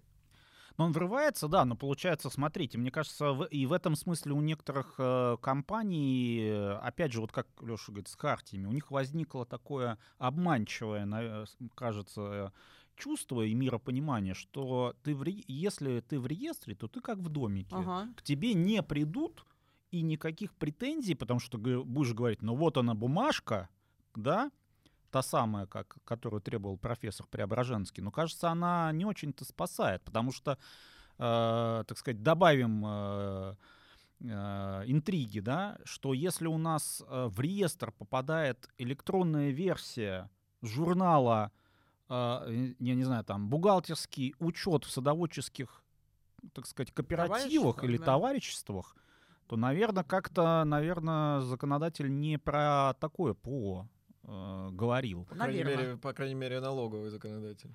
Ну Наверно. да, налоговый, да. Да. А Может быть, какой-то Минсельхоз и покупает для... Мало ли там какая-то закладка в этом электронной версии будет э, программная, да. не дай бог, Не дай бог. за рубежом, да. Да. Навяжут нам свои Ну, то есть на самом деле получается, что нужно быть крайне осторожным и, и оценивать те риски, которые могут возникнуть с пересмотром. Причем, по-моему, э, Витя, я вот не помню, ты, по-моему, говорил, э, Минцифра, по-моему, в октябре, что ли, что-то начало аудит какой-то реестра, да-да-да-да. какие-то... Да, Вы так и выкидывать стали, да, пересматривать реестр стали, выкидывать оттуда какие-то недействующие. И Потому прочие. что недостоверная информация. Да. Ну вот, к вопросу. То есть Да. до этого такого никогда не было. И вот не опять. Прошло и года. Да, то есть буквально 9-10 месяцев с момента. И Второй вопрос. Это аккредитация. Это то условие, которое необходимо для применения льготы по налогу на прибыль. Аккредитация в качестве ком- IT-компании. Чтобы что? Чтобы что, я не понимаю. Ты, причем там простейшая процедура, нужно подать Но это же процедура. Просто хочется понять, для чего. То есть ты всю жизнь, и более того, в этой норме, которая предоставляет тебе право на пониженную ставку, в этой норме идет речь о том, что ты занимаешься разработкой программного обеспечения баз данных, а, чем там еще, модификацией, сопровождением и так далее и тому подобное. Твоя спи- списочная численность еще чего-то. Это программное обеспечение разработано тобой. Но если ты не аккредитован как IT-компания, то что случается в этот момент? Я не понимаю, почему это является определяющим. Это один из критериев, который должен быть обязательно соблюден. Почему это является определяющим фактором для применения IT-маневра? Почему компания, находящаяся в Сколково, может применять без аккредитации у меня примерно то же У самое? меня есть ответ, я могу сказать тебе. Скажите мне. А поскольку у нас же э, мысль, вот как я говорил, любая льгота это какие-нибудь там жулики и так далее. И чтобы как минимум их посчитать, Посчитать? Посчитать? всем вот, э, так сказать, э, Пометим. пометили их, и теперь хоть как-то можно считать. То есть по-другому не могут. И это, кстати, вот э, к трендам, опять же. А, У нас пандемийный период. Да, все охали, что государство те куцы э, поблажки сделало в отношении Акведа, да? То есть если у тебя Аквед попал, неважно, чем ты занимаешься, Пострадавшие. пострадавшую отрасль, Да-да-да. то ты на коне. Все взмолились, говорят, что ну как-то Плохо странно, всем, да. плохо всем, а Квет ни туда, ни сюда, хотя у нас миллион инструментов, онлайн-кассы, маркировка товаров, документальная прослеживаемость. Какой ответ? Будет, я так понимаю, отдельная отчетность теперь у компаний, которые должны будут выручку в разрезе акведов. Вот Ну, тоже, по да? просьбам трудящихся. Да, ну, и, собственно, обычно. вот эта аккредитация, это в той же мере. То есть мы не можем э, как-то оценивать там э, масштаб применения льгот каких-то, будем маркировать всех. То есть вместо того, чтобы сказать, что ну ты в декларации там поставь признак, галочку, я применяю такую-то норму, да, все, в электронном виде сдается. Нет, надо идти туда. И опять же, если ее отзовут, аккредитацию. Ну, Раз, кстати, и лишили. тоже, да. Дос-видос. Причем лишили, скажем, в четвертом квартале тебя. У тебя нарастающим итогом налог на прибыль. Какую ставку применять? По итогам четвертого Ну, квартала к налоговой базе. Ты еще, За побож... год. ты еще по-божески в этом периоде. А могут некоторые горячие головы в период, так сказать, охвата всей налоговой проверки выездной попытаться. Ну хорошо, то есть на самом деле что нужно тогда, получается, в IT-маневре? Обратить внимание на то, что реестр все-таки это не панацея, и нужно все-таки проверять и мониторить Есть- те ограничения, которые есть. Есть немитигируемые риски, конечно, если у вас будет конкурентная война, если вдруг кто-то недобросовестно воспользуется реестром, дабы вас исключить. Например, а, напишет анонимку на вас в экспертный совет или в Минцифры. Ну, то есть, ну, есть, в общем, есть а, риски, которые митигировать практически невозможно или сложно.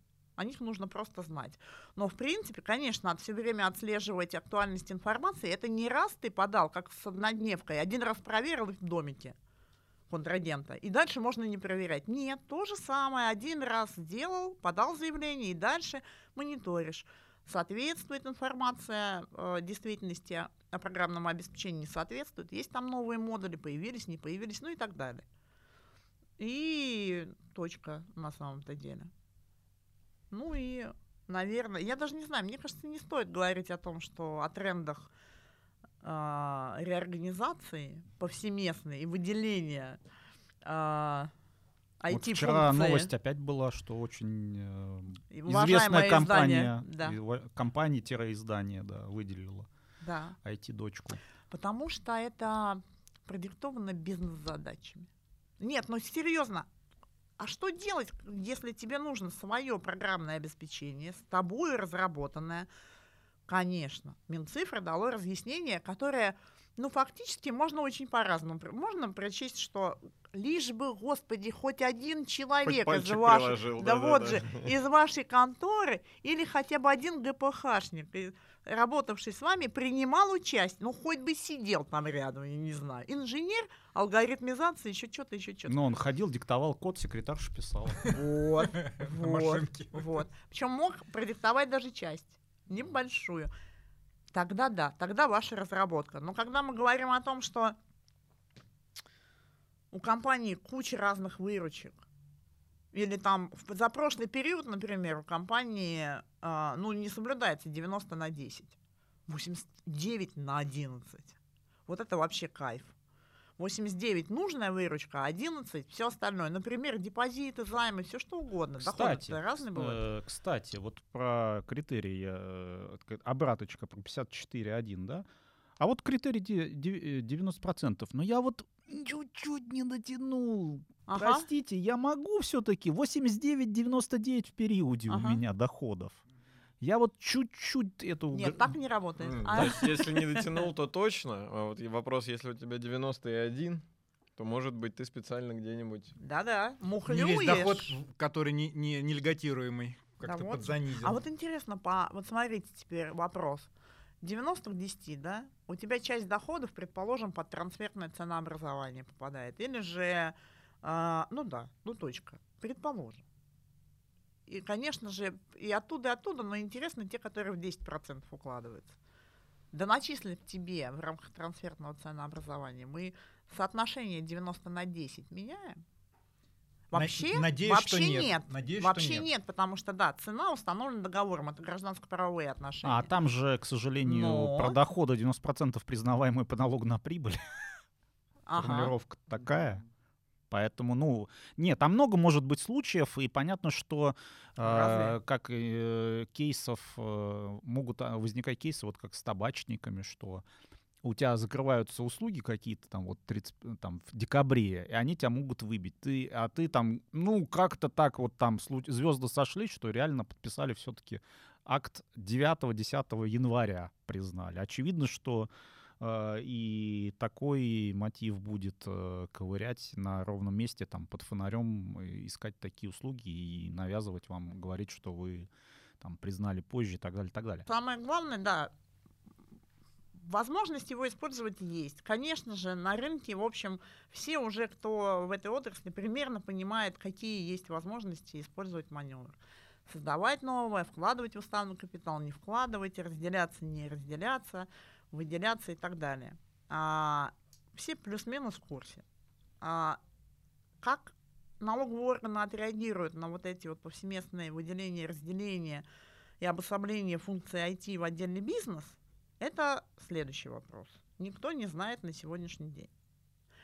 Какие-то разъяснения Минфина были даны, но все равно история про добросовестность и злоупотребление остается сквозным а, вопросом по всем темам, включая IT-маневр. И, конечно же, когда-нибудь вам могут задать вопрос, а не специально ли вы выделили IT-подразделение и перевели туда почему-то всех разработчиков и еще каких-то высокооплачиваемых менеджеров, почему-то именно туда.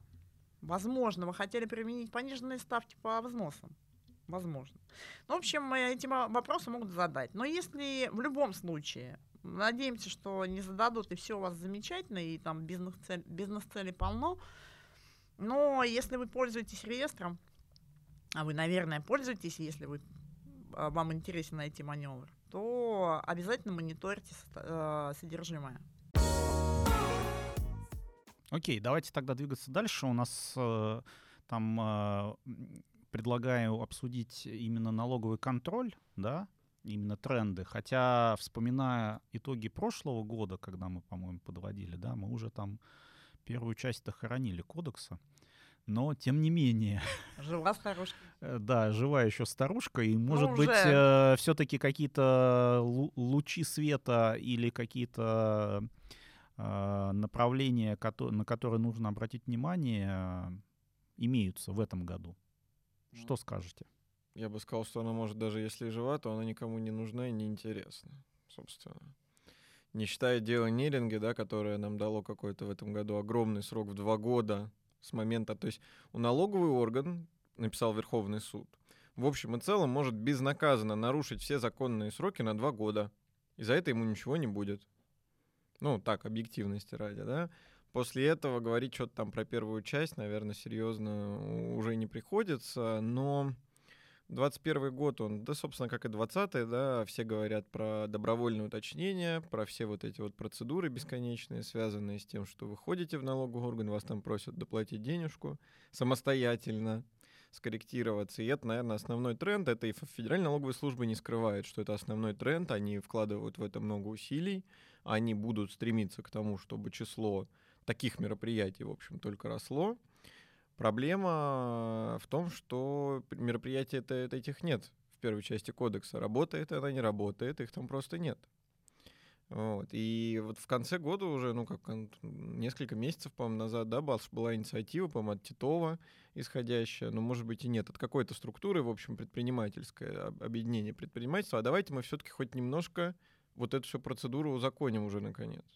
Ну так, что может налоговый орган, что не может, что такое комиссия, что там, может ли допрашивать бесконечно, да, в рамках этой процедуры, кого может допрашивать, сколько раз может допрашивать, какие предложения может делать и как реагировать там на ответы на эти предложения. Потому что на сегодняшний день, к сожалению, имеется очень много ну, объективных перегибов на местах.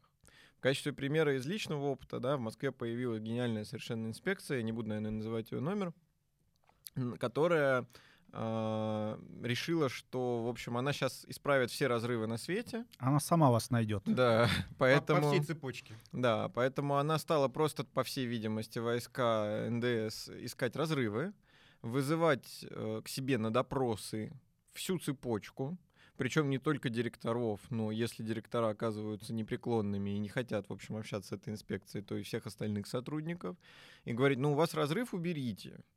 На вопрос, собственно, а почему вы, инспекция, да, занимаетесь этим делом, несмотря на то, что ни, один, ни одна из компаний в цепочке у вас на инспекции на учете не стоит, ну, вопрос остается без ответа, как правило.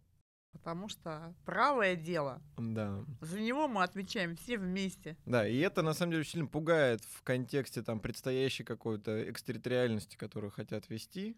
Я плохо себе представляю, что будет. Ну, то есть из Москвы будут вызывать на допрос, не знаю, в Ростов-на-Дону? Давай ведь поясним, потому что, мне кажется, да. термин экстерриториальность не очень, наверное, понятен. Ну, логика такая, что, в общем, Федеральная налоговая служба, я так понимаю, мучается тем, что вот каждая инспекция должна работать только с тем налогоплательщиком, который стоит у нее на учете, а хочет, чтобы любая инспекция могла работать с любым налогоплательщиком. Поэтому чисто теоретически, ну, наверное, с какими-то все-таки ограничениями региональными. Ну, хочется надеяться. Хочется надеяться, да.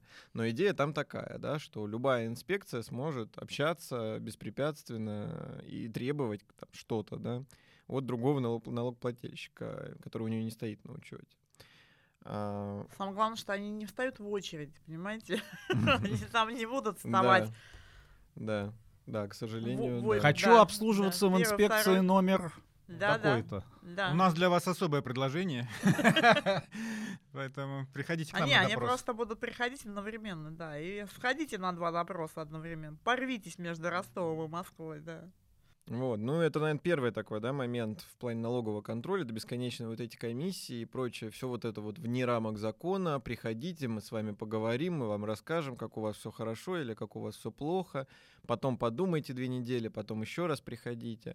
А второй момент, это, конечно, допросы. А, ну, уже сил нет. С допросами, ну, правда, надоели. У нас некотор- некоторое время назад на там, Санкт-Петербургском форуме прозвучало, что ну сколько можно допросы вызывать всех подряд. И вы знаете, это действительно какая-то гиблая проблематика, и чем дальше, тем хуже. Вплоть до того, что большинство инспекций, типа, приходит генеральный директор, ему говорят, вот у вас там разрыв, надо скорректироваться. Он говорит, что, слушайте, я не понимаю, почему я должен скорректироваться. Вы мне доказательства никакие не показываете, ничего мне не объясняете, денег хотите. Нет, уж знаете, ну хотите, выходить на проверку. Проверяете, да начисляете, тогда заплачу. Но что ему говорит инспекция? Да, сколько у тебя человек работает в компании? 100? Ну вот 100 повесток, держи, раздавай по сотрудникам, пусть все приходят по очереди. Они придут, всех оштрафую. И вот этот директор с этими 100 повестками приходит как бы и думает, что с ними делать. Да? Ну, иными словами, допросы используются как элемент давления объективно. Да? И нужно регулирование. А, в 90-ю статью, или, или, я не знаю, или в статье, описывающие э, правила налоговых проверок, нужно регулирование, запрещающее хотя бы необоснованные повторные вызовы. Э, ну, то есть что, что-то как-то ограничивающее, потому что нет же, нет же ограничения по количеству. Раз повестка, два повестка, три повестка, пять повесток. У нас есть клиенты, у которых генеральные директора ходят каждый месяц в инспекции. И не потому что они плохие, а просто вот ну, так, так получается. У них большое количество контрагентов, где-то у этих контрагентов, у этого большого количества косяки, и вот они по всей Москве с утра и до вечера, соответственно, ходят по всем московским инспекциям. Ну, сколько можно-то? Ну, слушай, здесь получается, понимаешь, проблема какая, что э, это вот это отсутствие регулирования, оно преподносится как некая эффективность. Да. Благо же. А, как некое благо. А я говорю, что как а, раз это но проблема. на самом деле, мне кажется, это благо начинает бить по самим авторам этой концепции. Вот э, сейчас попробую объяснить, что я имею в виду. Опять же, там э, в преломлении там неринги и так далее, и так далее. Вот смотрите. Раньше у нас был судебный порядок обжалования решения, сразу шли в суд, открытый процесс, есть реальный акт, который можно почитать, э, оставим там в стороне, насколько они качественно пишут, но хоть что-то было, да, то есть ты мог всегда посмотреть, ага, здесь так выносит, здесь так, так далее, так далее. Потом говорят, не, у нас будет досудебный порядок. Сначала формальный, ну, в смысле не обязательный, потом мы сделаем его обязательно. Теперь у нас крен даже не то, что досудебное урегулирование, а просто некий... Как... До. До-до. До-до контроль. Не М- Максимально неофициальный, да. Максимально Ничем не не- регламентированный. И при этом а, люди понимают, они же в структуре, им все равно нужно контролировать. Соответственно, вот этот процесс они-то у себя контролируют, это миллионы согласований. И тут начинает разрастаться бюрократия. Бюрок... И мне кажется, Наверное, вот. Неринга это просто такое отражение той бюрократии, которая сама себя воспроизводит. Почему сроки-то э, полезли? То есть с 99 года такой, ну там, ладно, с 2007 когда реформа была администрирования, такую проблему вроде никто уже... Ну, не настолько. не настолько ее как бы ее не было. И это растет, растет. И при этом ограничения, когда вопросы об ограничениях, да, он говорит, нет, это ухудшит. Но давайте вспомним как раз ту реформу администрирования 2007 года, где прям прописали, не вызвал на возражение, виноват, не виноват, решение сносится. Вот кто из нас, сидящих, помнит последний раз, когда решение сносилось из-за невызова... да. Но Ну, перестроились как-то, да? не, То ну, есть а- никто же не умер. Не, ну они же все прописали возможность исправить это нарушение при, когда апелляционная жалоба подается, тогда вышестоящий налогоорган, орган, как налогоорган орган первого звена может вызвать и рассмотреть все материалы. Да, но тем не менее, то есть да, такого нету, чтобы Не, инспекция вызывают тебя они. Вызыв- четко. Ну то есть все-таки, если рамки есть, можно, как говорится, сервис улучшился. А когда мы говорим регулирование не нужно, так извините, вы деградируете, ребята. Ну да, я вот здесь э, тоже, вот у меня ощущение не очень хорошее, конечно, от того, как именно вот налоговый контроль работает, потому что вот это сочетание существенное нарушение, существенно процедурное нарушение, я не помню, когда бы суд вот так вот с такой формулировкой сказал, это является срок ли там, нарушение какой-то, какого-то контрольного мероприятия, еще что-то. Когда последний раз суд, суд про так, так сказал? Такое впечатление, что а, то, что налоговики по срокам бесконечно общаются с, с компанией, с должностными лицами компании, это, это вообще ерунда. Ну вот это никак, это никак не нарушает права, это никак административно не напрягает, ресурсно там и так далее. Ну, сроки нарушены, вот эта неопределенность, да, э, выдали, не выдали акт там на 100 миллионов, там иногда на большую сумму. Ну ничего, ну подождете, как, как это нарушает ваши права? Ну жалоба там год рассматривается, ну как это нарушает? И уже, ну вот у меня такая шутка есть, что не убили никого в ходе проверки, ну вот мы, слава богу, а все остальное это вообще уже, ну как Да бы, вот же. да. А в отношении вот этих бесконечных там комиссий и все прочее, так, так, о- очень лихо Россия на какие-то рейтинги, да, представляет Doing Business там in Russia, что у нас, ну, проверок-то меньше. Вот у меня предложение к там, э, бизнес-объединениям. Давайте напишем туда от себя, что, вы знаете, а служба-то наша недостоверную вам информацию дает.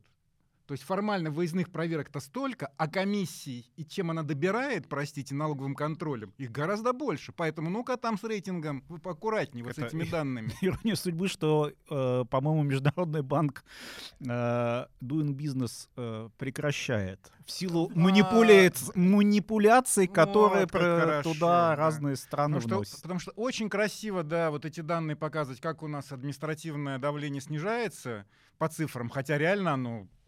ну, В трубе давление растет. Да, реально оно растет, конечно.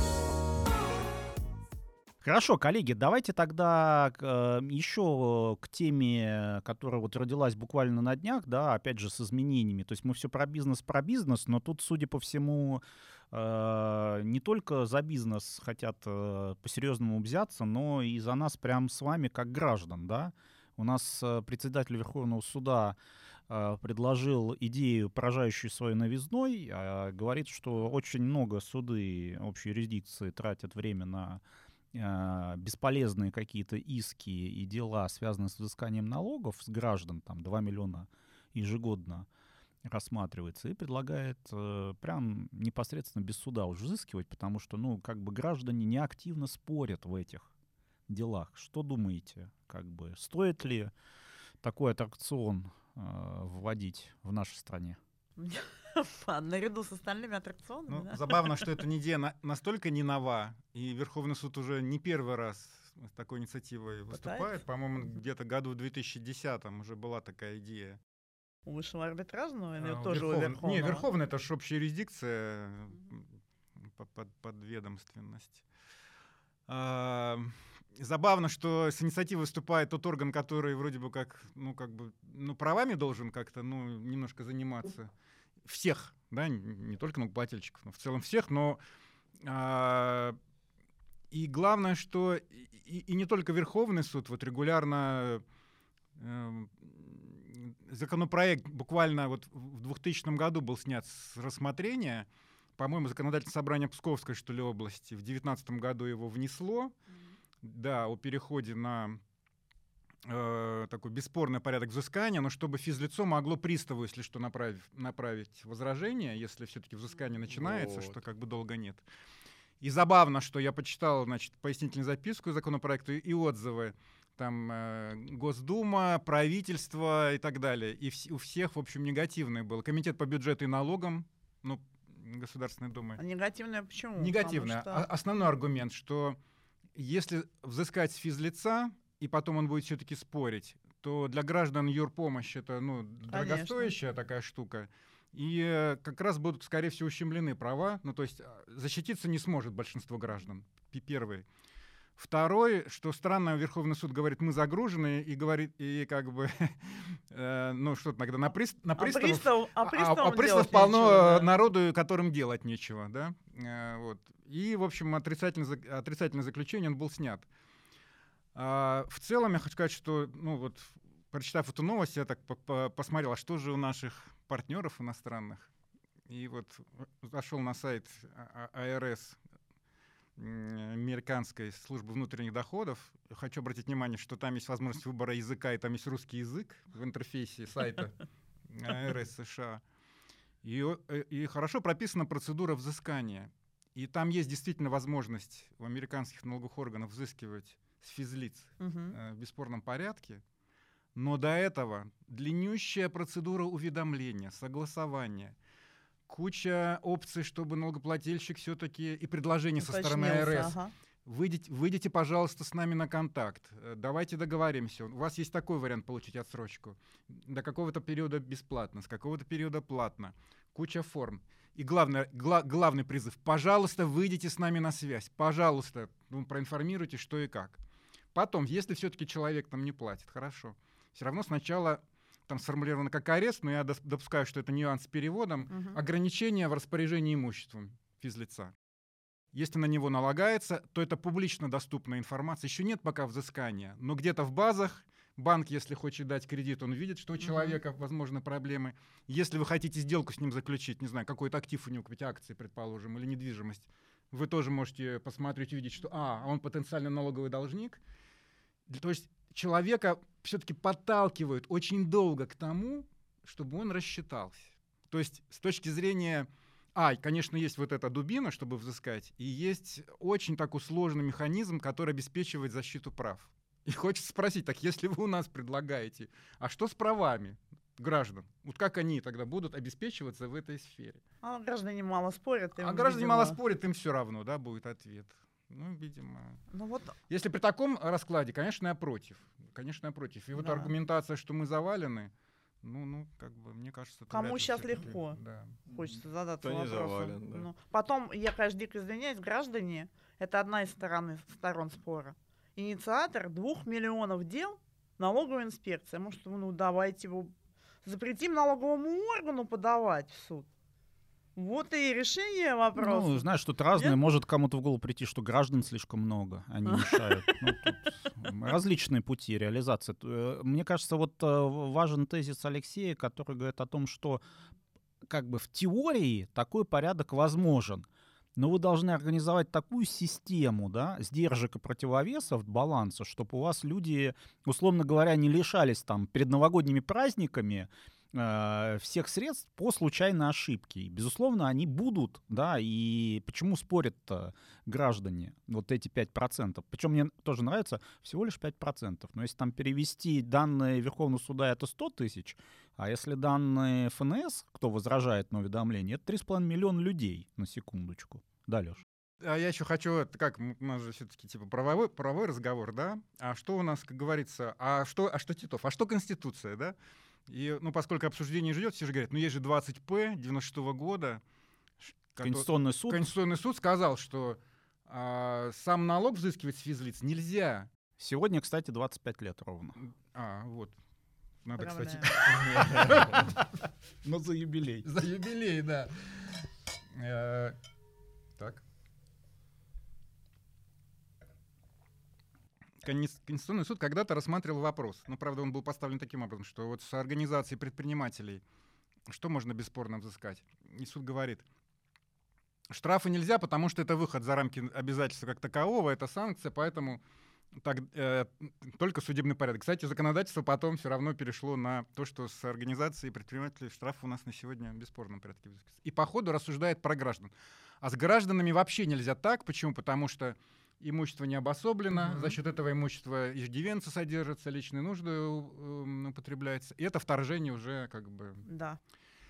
Э, Конституционный суд так сказал. Сейчас все говорят, а как же так вот, есть же такая позиция Конституционного суда, она же не может быть преодолена новым регулированием, Да как говорит прям. закон о Конституционном суде. А Конституционный суд, оказывается, в этом году, на, отвечая на запрос Новгоро- э, Новгородского областного Собрания? законодательного Сам органа, все преодолел, да? сам все преодолел. А Он, правда, отказался давать разъяснение. Он сказал, что, слушайте, ну, законодатель не проблема, если он новое регулирование какое-то примет, при, при условии сохранения, конечно, тех конституционных прав гарантий, но, в принципе, ну, как бы нет ничего невозможного, если так суммировать. И, как говорится, браво, аплодируем мысленно, как у нас наша самая, казалось бы, высокая судебная инстанция, трактовав норму Конституции, которая в этой части не поменялась, вдруг говорит, да нет, ну можно как-то ее, в общем-то, и... Расширить и углубить. И про Верховный суд тоже ведь можно сказать, что вот в этом году очень интересные дела рассматривались по поводу блокировки счетов а, физлиц, которые ИПшники. статус ИП имеют. И э, вопрос ставился, а их личные счета можно блокировать или нет? И Верховный суд говорит, нет, нельзя. И, как, и кстати, говорит примерно теми же словами, что КС в 20П. Можно же тогда взыскать-то деньги, которые не имеют отношения Да. к бизнесу. Это же гарантии, конституция. И тут председатель как бы вот... Тот то же то- самый. То ли не в курсе, что э, судебные коллеги такие позиции в августе, по-моему, этого года, так сказать, издали, приняли, говорит, да нет, надо, давайте с физиков будем в бесспорном порядке. Вот, но, но в целом, А почему тоже только налоги? Вот хочется задаться вопросом. Почему не все остальное Ну, бесспорно? штрафы Почему ПДД у тебя взыскивают, ПДД, видишь, да. как эффективно. А у меня не взыскивают, нет. Через суд, по-моему. У меня нет. Взы- Именно через именно взыскание только через суд до сих пор. Не знаю. у меня- Обещали, Мне ни обещали, одного но- уведомления. Мне вот пару раз списывались 500 рублей через пристава, но никаких судебных уведомлений. это Это другой упрощенный вопрос. порядок. Это другой вопрос. Нет, это просто вопрос корреспонденции и того, как суды относятся к делу производства. Но это не значит, Ну, что вот- там нет... э, да. Хотелось бы, да, услышать, что вышел бы кто-нибудь и сказал, знаете, мы так наладили уведомления граждан, ни одна муха не пролетит, Ну все да. вовремя получают, и поэтому мы гарантируем там что-то, что-то. Да, и с этим вопросом уже, коллеги, связан же вопрос, что хорошо, граждане, если будут судиться, да, то вот та самая юрпомощь. Ну, неплохо бы многим, наверное, все-таки пригласить как бы юриста-адвоката и, наверное, взыскать потом эти расходы. Как у нас сейчас с этим вопросом, да? Ну, Как? Как всегда. Не как на сайте Айрес, я думаю. Не- никак, ни, не как в той самой, да, стране, откуда вот эти вот механизмы, да, Да. которые мы обсуждали, к сожалению. Хорошо, коллеги, а, ну, видимо, у нас темы или есть кто-то еще что-то добавить? Куда уж больше. Мы столько позитива сегодня нагнали перед Новым годом, что хочется что сказать. Давайте тогда э, поздравим друг друга и слушателей с наступающим, да? Я не знаю, индивидуально скажем или, так сказать... э, Мы присоединимся к вам. Мы можем присоединиться. Тогда По. Дорогие слушатели, с наступающим! Э, Здоровья вам не только в этом, но и в следующем году, и, да и в годах, в общем-то. А, надеюсь, этот формат вам зайдет, и мы будем рады обратной связи. Поэтому от вас зависит, будем ли мы продолжать в видеоформате или также останемся в, в аудио. Поэтому мы с своими коллегами поздравляем вас с наступающим новым 22-м. Уже увидимся в новом году. Ну и не забывайте, что самая темная ночь перед рассветом. Mm-hmm.